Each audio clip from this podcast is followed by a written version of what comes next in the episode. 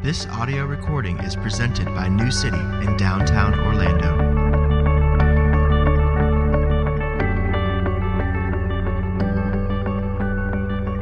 Uh, we're going to keep going this morning in our sermon series through First Thessalonians, and we're going to consider again the passage uh, that we looked at last week, minus a few verses. Uh, the end of chapter 2 and all of chapter 3 are all about uh, Paul's separation from the, Thessalon- the Thessalonians. Uh, it's all about Paul's intense desire to be with the Thessalonians. It's all about uh, the opposition that Paul's experiencing that's keeping him uh, from being present uh, with them. And so last week we, we listened to this very long passage, and we just studied the passage by considering the theme and the thread that runs through the passage that deals with opposition. Uh, as I read this morning, if, if that intrigues you, you weren't here last week, you'll want to go listen to the podcast because I'm not going to speak to that uh, very much at all uh, again this morning. Uh, this week, we're going to go back through the text and, and we're going to study the passage by looking at uh, Paul's very intense love for the Thessalonians. Uh, I want us to look at how intensely Uh, Paul loves these people in the midst of this opposition that they both are experiencing. And so, just like last week, I'm not going to unpack every verse, but to see the verses that I want to unpack, I need you to hear uh, the entire context that surrounds them. And so, again, we're going to stand for the reading of God's word, and we totally understand uh, if you are unable to stand the entire time, uh, please feel free to take a seat so that you can focus in on and give the word of God the respect that it deserves. So, with that said, let's stand. 1 Thessalonians chapter 2 verse 17 through chapter 3 verse 13. But since we were torn away from you brothers and sisters for a short time in person not in heart we endeavored the more eagerly and with great desire to see you face to face because we wanted to come to you. I Paul again and again but Satan hindered us. For what is our hope or joy or crown of boasting before our Lord Jesus at his coming? Is it not you? for you are our glory and joy. Therefore, when we could bear it no longer, we were willing to be left behind at Athens alone. And we sent Timothy, our brother and God's co worker in the gospel of Christ, to establish and exhort you in the faith, that no one be moved by these afflictions. For when we were with you, we kept telling you beforehand that we were to suffer affliction, just as it has come to pass, and just as you know. For this reason, when I could bear it no longer, I sent to learn about your faith for fear that somehow the tempter had tempted you and our labor would be in vain. But now that Timothy has come to us from you and has brought us the good news of your faith and love, and reported that you always remember us kindly and long to see us, as we long to see you, for this reason, brothers and sisters, in all our distress and affliction, we have been comforted about you through your faith. For now we live if you are standing fast in the Lord. For what thanksgiving can we return to God for you, for all the joy that we feel for your sake before our God? As we pray most earnestly, night and day, that we may see you face to face and supply what is lacking in your faith. Now may our God and Father Himself and our Lord Jesus direct our way to you. And may the Lord make you increase and abound in love for love for one another and for all, as we do for you, so that he may establish your hearts blameless in holiness before our God and Father at the coming of our Lord Jesus with, Jesus with all his saints. This is God's word. Thanks be to God. You may be seated. If you would, get out your worship folder and your worship folder insert and either listen again or look again at chapter 3, verse 12. Uh, in this verse, Paul is praying, and he prays this May the Lord make you increase and abound in love for one another and for all. And then he says this, as we do for you. And so we see in chapters 2 and 3 the evidence of and the description of an intense biblical love. Uh, Paul writes about his story with and his relationship with the Thessalonians for a couple of chapters, and then he labels that story, he labels that relationship as one of increasing and abounding love. And then he, he says that he's praying for them that they would increase and abound and grow in the same kind of love. And so, what I thought we would do this morning is just consider the evidence of and the description of love. And I have two large points. The first point is rather long, the second point is rather short. The first point will have multiple subpoints. But the, the two points uh, for this morning are these. First, love is a complex generosity. Love is a complex generosity. And second, love has a simple source. And so we're going to see that while love is expressed in a complex way, love is sourced in a very simple way. Okay, so first, let's get started. Uh, love is a complex generosity. When I use the word complex, I don't want you to instantly think complicated. Uh, I'm using the word in its literal sense. I'm using the word in the way in which this is defined in an English dictionary. This is what complex means something consisting of many various and connected parts. Various and connected parts. Second, when I use the word generosity, I'm using the word the way the Bible does. Uh, generosity is not rich people giving a lot out of their abundance. Uh, generosity is poor people giving what they could rightfully use on themselves. And so, what we're going to see this morning is that love is a complex generosity. By that, we mean it is the sacrificial giving of many different uh, but connected parts. Okay, so I want to go back through the passage. It's going to take us a little while, but I want to go through the passage and I want to see at least four realities that Paul generously gave to the Thessalonians that he could have kept for himself. You with me? First, we'll put this on the screen passions. First, passions. It's most obviously and clearly seen in, in verse 17 of chapter 2. Look there with me. But since we were torn away from you, we endeavored the more eagerly and with great desire to see you face to face. Keep reading in verse 19. Because we wanted to come to you. This is what I mean by passion to endeavor, to desire, to want.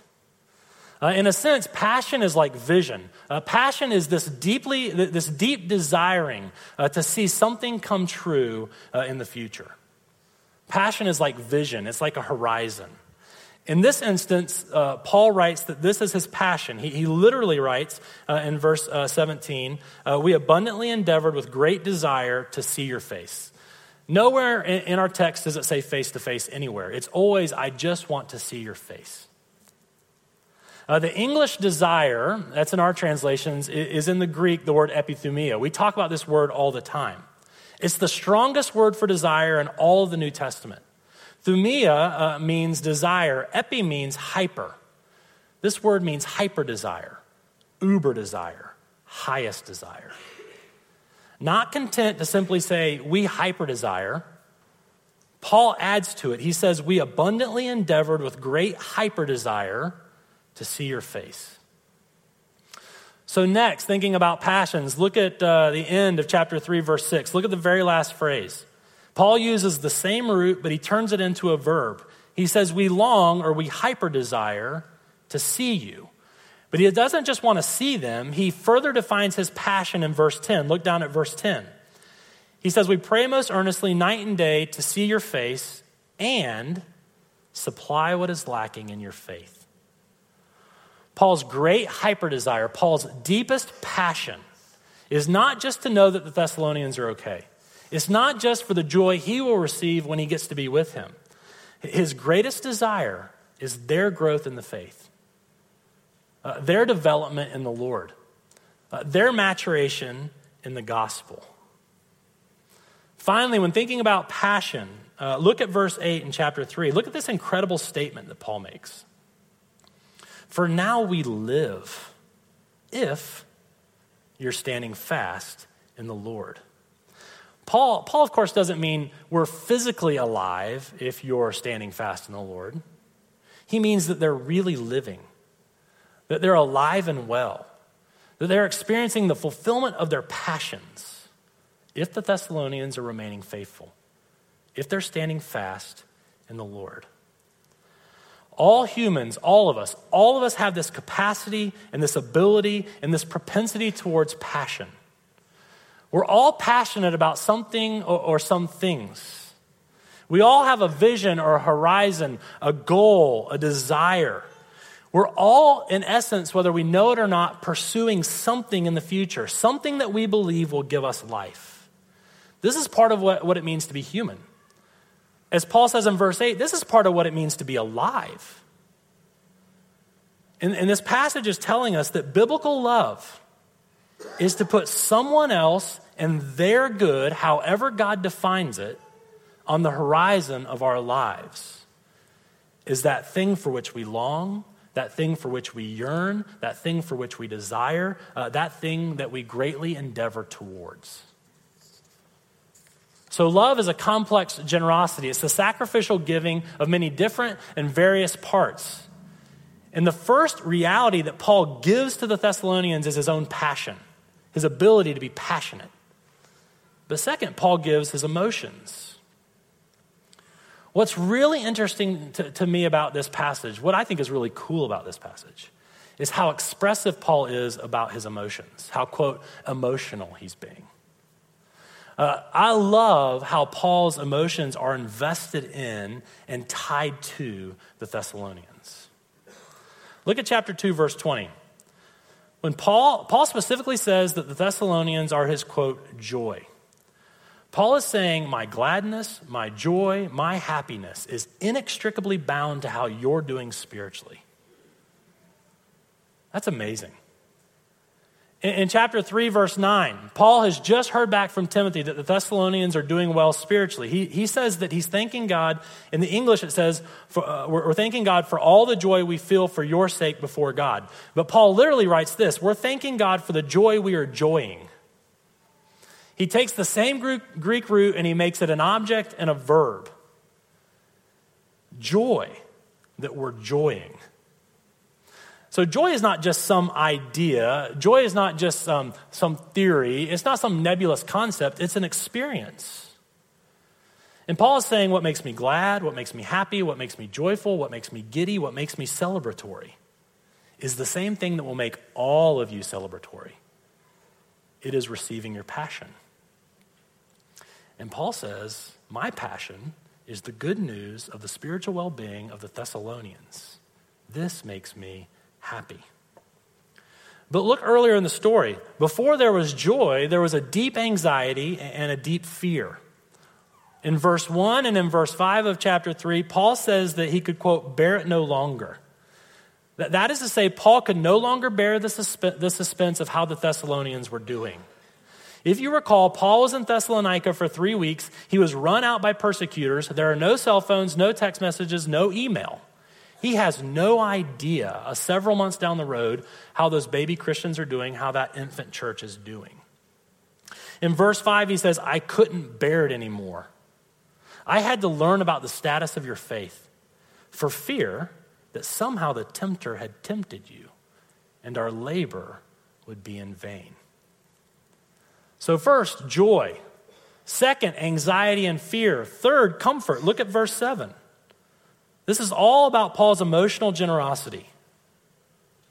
He writes, For this reason, brothers and sisters, in all our distress and affliction, we have been comforted about you through your faith. He, he's not talking about physical comfort, he's talking about emotional comfort. I want you to just stop and soak this in. I want you to think about how incredible this is. What Paul is alluding to uh, when he says, in all our distress and afflictions, is this in the past three months of his life, he was beaten. Uh, he, I'm sorry, he, he was being, he, he, had been uh, stripped naked, uh, beaten mercilessly, jailed in the inner prison, uh, and defamed in Philippi. In the past three months of his life, he had been persecuted and run out of Thessalonica uh, by those looking to kill him. In Athens, he was rejected and scorned and mocked and, and run out of town. In, in Corinth, he's all by himself He's anxiously waiting for Timothy to return. Uh, in Acts, it describes his emotional state as being very agitated. He's provoked. He's depressed. In all of this distress and affliction, more than anything I've ever experienced, Paul says, I'm comforted. I'm given emotional peace by the good news that you're standing fast in the gospel. So, so love is a generosity. It's a sacrificial giving of first passions. That is deep desire. It's this generosity of emotions. Uh, that is our ability to feel and experience life. And third, love is this generosity with petitions, prayers. Look at verses 9 and 10 of chapter 3. This is a long rhetorical question uh, from Paul to the Thessalonians. For what thanksgiving can we return to God for you for all the joy that we feel for your sake before our God?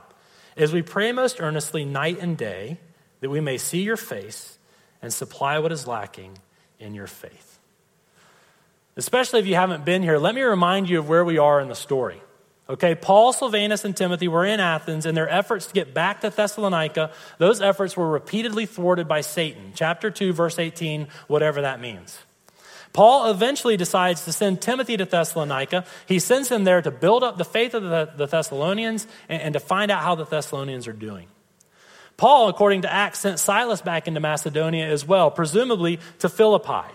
Paul moved on to Corinth, uh, and he is in Corinth, and he's there doing ministry, waiting for Timothy uh, to come back to him months later. Uh, Timothy comes back to Paul and tells Paul of the incredible news that the Thessalonians were still believing in God and that they still had really fond memories of him and of his team. But also, evidently, Timothy came back to Paul and said they're still confused about a few things. They're still living in sin in regards to multiple things. And so Paul's decision is to write them this letter so he can instruct them and train them, and to tell them this letter's not enough. I have a deep desire that continues within me to come back to you to see your face in order to supply what's lacking in your faith. And so, verse 9 of chapter 3 is Paul talking about this ongoing thanksgiving that he gives to God for past and present provision. And then verse 10 is Paul referencing this constant petition that he brings before the Lord for the future provision of safe travel and the opportunity to be back with them. And the point here that I'm trying to make is that Paul still longs for and desires and wants to see them. He wants to serve them. And in light of that, he says, I pray most earnestly night and day. And then Paul can't help himself. He just bursts into a prayer in verses 11 through 13. In some regard, modeling what he's been praying, and in some regard, just obeying what he's been saying. And I'm using the, the term petition here because for all the words in English, I'm sorry, in English we have this word pray, but in Greek there is a lot of different words. And this is the word for, for, for petition, request, uh, and even beg. And Paul doesn't say, listen, I'm begging God to see your face. He doesn't just say, uh, listen, I'm begging God night and day to see your face. He says, I beg God most earnestly, night and day, to see your face. It doesn't come across in the English very clearly, but in the Greek, this is a very rare term, this most earnestly. It's the highest form of comparison in the Greek language. Paul is saying, My most earnest prayer at this point in my life is for God to bring me back to you so that I can supply what is lacking in your faith. And Paul is saying, When I pray, my most earnest prayer is for you. Love in the Bible is this complex generosity with our passions, our emotions, our petitions, and finally, our possessions. Look at verses 1 and 2 of chapter 3. When we could bear it no longer, we were willing to be left behind at Athens alone. And we sent Timothy, our brother and God's co worker, in the gospel of Christ. Now, as weird as it sounds, Timothy was, in a sense, one of Paul's most valuable possessions. I'm going to share with you a little later as to why Timothy was so valuable to him. But for now, just hear this. Paul was an apostle directly commissioned by God to plant the gospel through the church. And in that mission, through the story of Acts, we find that, that God every now and then gave him partners, Barnabas would be an example for, of this. Eventually, Silas at some point became an example like this. But God would also, in these missions, give Paul assistance. Uh, you might even say servants. That's what the word means. Paul gave him men like Timothy and Titus to serve him. And due to Paul's age, due to Paul's impact on Timothy's life, due to God's call on Timothy's life, Timothy was under the authority of Paul, and he was a resource for Paul to steward however Paul wanted to. And of all of Paul's, quote, resources, Timothy was his most valuable possession. He tells us that in Philippians chapter 2 and 3. And, and, and Paul, for a while, struggled with the decision Do I send Timothy back to Thessalonica? Or do I keep Timothy here to help me? I don't know the various details, but evidently Paul knew before he sent Timothy that he had the opportunity to send him. It says in our passage that, that, Paul tried again and again to go back to Thessalonica, but, but Satan hindered him. And whatever that hindrance was, we don't know exactly what it was. Whatever it was, it wasn't hindering Timothy. Because Paul knew that he could send Timothy uh, to the Thessalonians. And he had a decision to make Do I keep my, my most valuable possession? Or do I give others that which is most precious to me? Paul says in verse 1 we were willing to be, quote, left behind in Athens alone. Left behind is a very, very strong word for being forsaken, being abandoned. Timothy sent him, I'm sorry, Paul sent him. So Timothy in no way abandoned Paul, but Paul is trying to communicate to us exactly how painful it was to be him when Timothy left. I was abandoned, I was forsaken. We know from the book of Acts that in and around his time in Athens and in Corinth, Paul was experiencing isolation, loneliness, hardship, agitation, mental anguish. Why did he send his most valuable possession to the Thessalonians? It's simple. Chapter 3, verse 12. He loved them. Generosity is not the rich giving from their abundance. Generosity is the needy sharing what they could rightfully keep for themselves. Paul was generous with his passions, his emotions, his petitions, uh, and his possessions. And if, you, if you're intrigued by that kind of life like I am, in a moment we're going to talk about what's the source of that? How does that happen? But before we get there, I, I want to I wanna take three points of application from what we've discovered so far. I want to give us three points of application based on what we've seen uh, so we can reflect on this more and, and really apply it to our lives. Okay, so here's the first one. These will go, go rather quickly. This is it. This passage provides a practical and useful definition for love. This passage provides a practical and useful definition for love. In our, in our day and age, the word love is used so much and in so many different ways, it can mean almost anything, and therefore it means nothing. But I don't know if you've noticed this in my teaching over the last seven years, but I think this is a very detrimental thing for Christianity. Here's why. The Bible says the summary of all God wants from us and expects from us is love. And so, if we live in a culture that says love is anything and therefore nothing, then that word and that concept begins to become diluted for us. And so I'm constantly trying to show us what love means biblically. If you've ever been to a wedding that I've officiated, this is always the main point. What is love? Because my children live in a world that's taken this word and diluted it of all of its meaning, I have these various and somewhat obnoxious ways of reminding them of what love means. I am constantly trying to work into their minds what love is so when they read it in the Bible, they understand it. Uh, this week, I asked my three daughters over and over and over, How do I want you to respond when that first boy says to you, I love you? I've always given them responses that they can give back, like, What does that mean? Let's be a little more articulate. Let's define our terms. What does that mean? This week, I offered this up as a solution. They could actually memorize this if they want. This could be one they employ. He says, I love you. They could say, by that, do you mean that you're passionate about my spiritual growth and holiness? By that, do you mean that a massive part of your vision for your life is my good exactly how God defines it? By that, do you mean that, that you're going to be emotionally with me and emotionally for me? By that, do you mean that you will pray for my faithfulness and my fruitfulness more than your own? By that, do you mean that any possession you have, you will gladly give to invest towards these ends?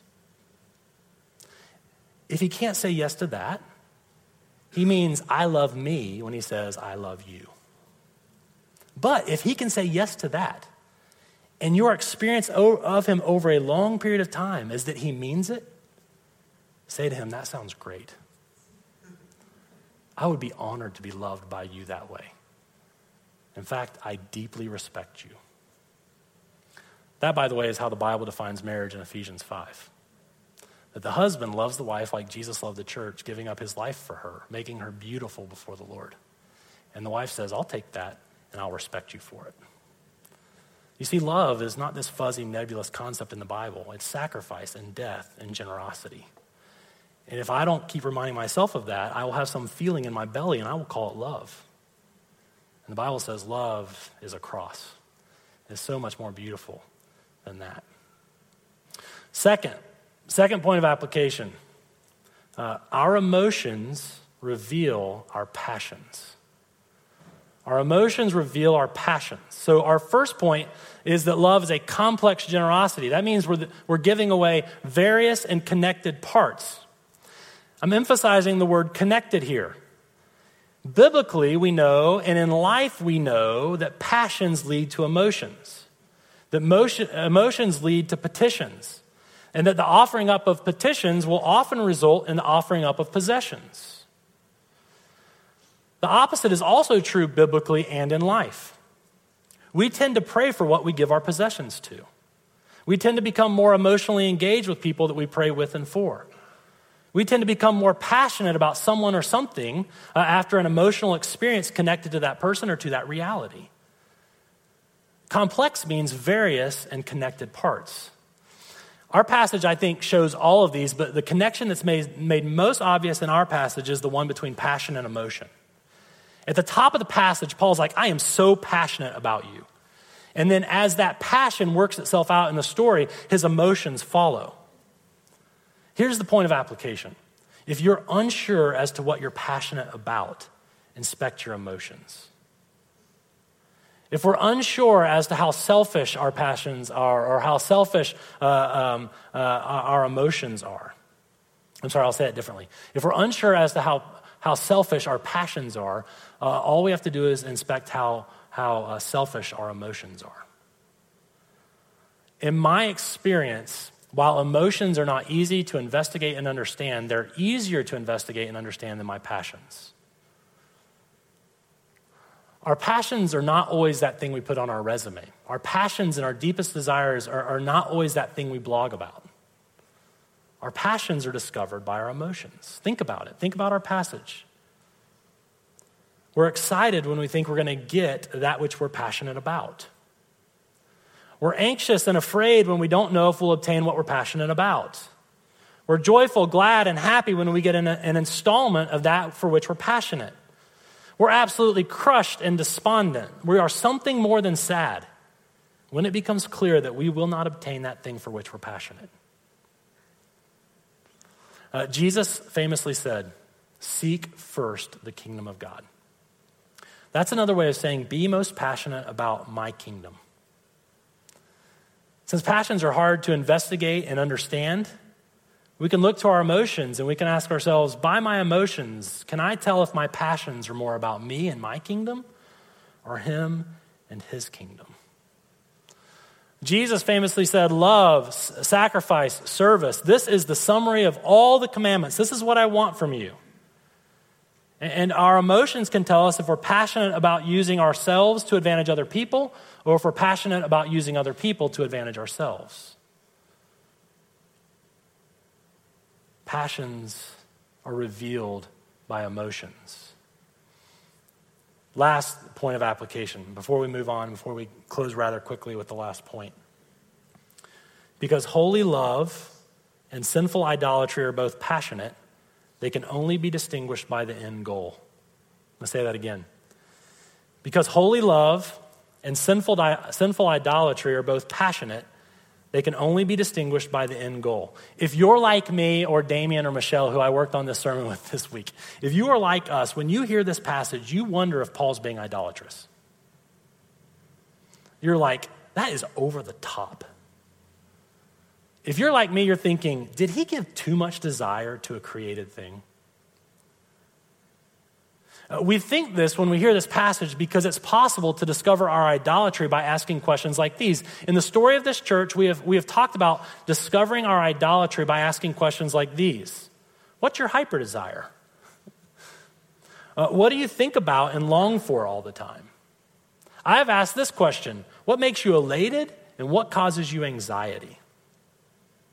I've asked this question what, what reality do you have to have in order to be alive? These are incredible questions because they help us uncover idolatry, they help us uncover false worship. Uh, they're, they're incredibly helpful because this is true. Both holy love and sinful idolatry are passionate. But passion doesn't automatically indicate idolatry. I believe in our little culture of Christianity, we always think passion is idolatry. Instead of realizing that God actually likes us, He's actually for us, He wants us to enjoy life, and He gives us passions. And so, because both holy love and sinful idolatry are both passionate, it's not just passion that we say, oh, bad, that's idolatry. It's what's the end goal of my passion? I want you to look at verse 19, chapter 2. This is Paul's end goal. For what is our hope or joy or crown of boasting before our Lord Jesus at his coming? Is it not you? The crown of boasting is a very difficult phrase to translate. It is literally this the wreath of exaltation. This will unlock this verse for you. Listen closely. The wreath of exaltation was a term commonly used in Macedonia and in Thessalonica to speak of a wreath of oak leaves that would be given to someone after a great accomplishment. The person being honored by the wreath would very quickly indicate the deity that, des- that deserved the real glory and the real honor for their accomplishments. Paul is saying this the end goal is the worship and exaltation of Jesus. Any credit I get for your faith goes straight to Jesus when he comes back. The end goal for Paul was the worship of Jesus and the joining of others in that worship. Because they're both passionate, this might help us. With sinful idolatry, the end goal of my passion is me. With holy love, the end goal of my passion is the worship of Jesus in the presence of many other people. All right, let's transition to our second point. I want to ask how does this love increase? How does this love grow? If you're like me, you're seeing that your life is not like Paul, and you want it to be. Uh, if you're like me, maybe you're realizing my passions, my emotions, my petitions, my possessions, uh, they are primarily going towards me and my selfishness and my idols. Uh, if you're like me and you're a parent, you're thinking, I'm drawn to this kind of love for my children. Remember, the main metaphor between Paul and the Thessalonians is that of a mother with her children and a father with his children. Paul is their earthly spiritual father. And maybe you, like me, are saying, I want this kind of love for my kids' good and for the glory of my king. How do I do that? Very simply, point two, if it's not on the screen, we'll put it on the screen now. The source of love is faith. And so while love is expressed in complex ways, uh, the source of love is very simple it's faith. To love others more, we have to believe more that we're loved. To love others more, we have to believe more that we're loved. Look back at verse 12 of chapter 3. Paul is praying that the Thessalonians' love would increase and abound. Okay, but already in this passage, he has referenced their faith five times. He has specifically said that their faith produces love, or he has connected their, their faith to their love in verse 6. So, so Paul says in verse 5, I'm worried about your faith. Uh, Paul says uh, in verse 6, we find out that he's, that he's happy about uh, hearing of the good news of their faith. Uh, Paul realizes in verse 10 that their faith is still lacking, and he wants to see them face to face to supply what is lacking in their faith. And so when Paul says, I want God to direct our way to you uh, so that you can abound in love, he's already made the point five times that their love will grow as their faith grows. So, what is their faith in? What are they believing? What do we need to believe more? Look at verse 2. We sent Timothy, our brother and God's co worker in the gospel of Christ, to establish and exhort you in your faith. More faith in the gospel of Christ will make their love grow. And faith in the gospel of Christ comes from God and a co worker working it deeper into us. So, as we said before, Timothy was extremely valuable to the Apostle Paul. When Paul left Berea for Athens, again, he left Timothy there in Berea. We again know from the book of Acts that when Paul was in Athens, uh, he entered there and he began to debate the philosophers of the day. And we know that Paul was lonely and agitated and provoked and in mental anguish. And we know that he tried to execute this incredibly difficult ministry all by himself without Timothy. We know from the book of Acts that when, that when Timothy gets there, Paul is elated.